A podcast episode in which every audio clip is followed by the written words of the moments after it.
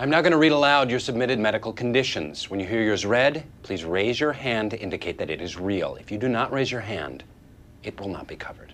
Leprosy, flesh eating bacteria, hot dog fingers, government created killer nanorobot infection. Who wrote this? This hysterical one. Anal fissures. That's a real thing. Yeah, but no one here has it. Someone has it. In the third episode of the first season of The Office, we see Dwight Schrute get put in charge of picking the new healthcare plan for the branch. Michael Scott doesn't want to do it because he doesn't want to upset everybody, because this new healthcare plan has to be less expensive. And so Dwight cuts costs, bare bones, and nobody's happy.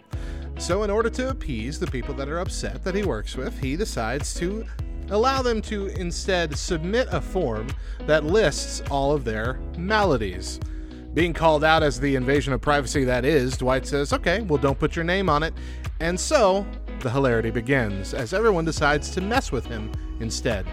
However, eventually, Dwight catches on and demands that everybody raise their hand if they are actually suffering from this malady.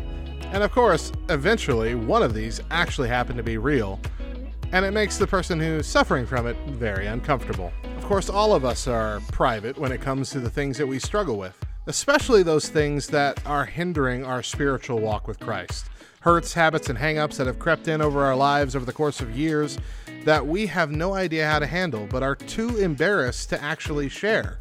James 5:16 tells us, "Confess your sins to each other and pray for each other so that you may be healed. The earnest prayer of a righteous person has great power and produces wonderful results." Prayer is powerful, but specifically the prayer of our brothers and sisters in Christ who are praying over us for our struggles and for our freedom and healing from this, that is where that healing begins. That is why this kind of prayer is so important. Though I admit that it would be embarrassing, especially if you've done a good job at hiding your sins. It might come as a big surprise to the people around you when you start talking like this. All right, I have some news for you. There is a big surprise. And here it is. Here we go. And the big surprise Drum roll!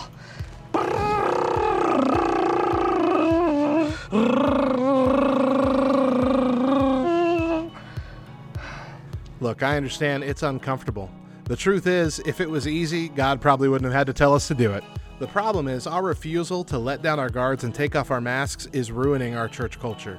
We are not the family that we're supposed to be and we are not finding the healing that God has promised because we refuse to do our part. Fight that urge to stay silent, because frankly, it's an epidemic. Subscribe to Binge Watching for Jesus on Spotify and make sure that you catch new episodes every week right here on Back Row Radio.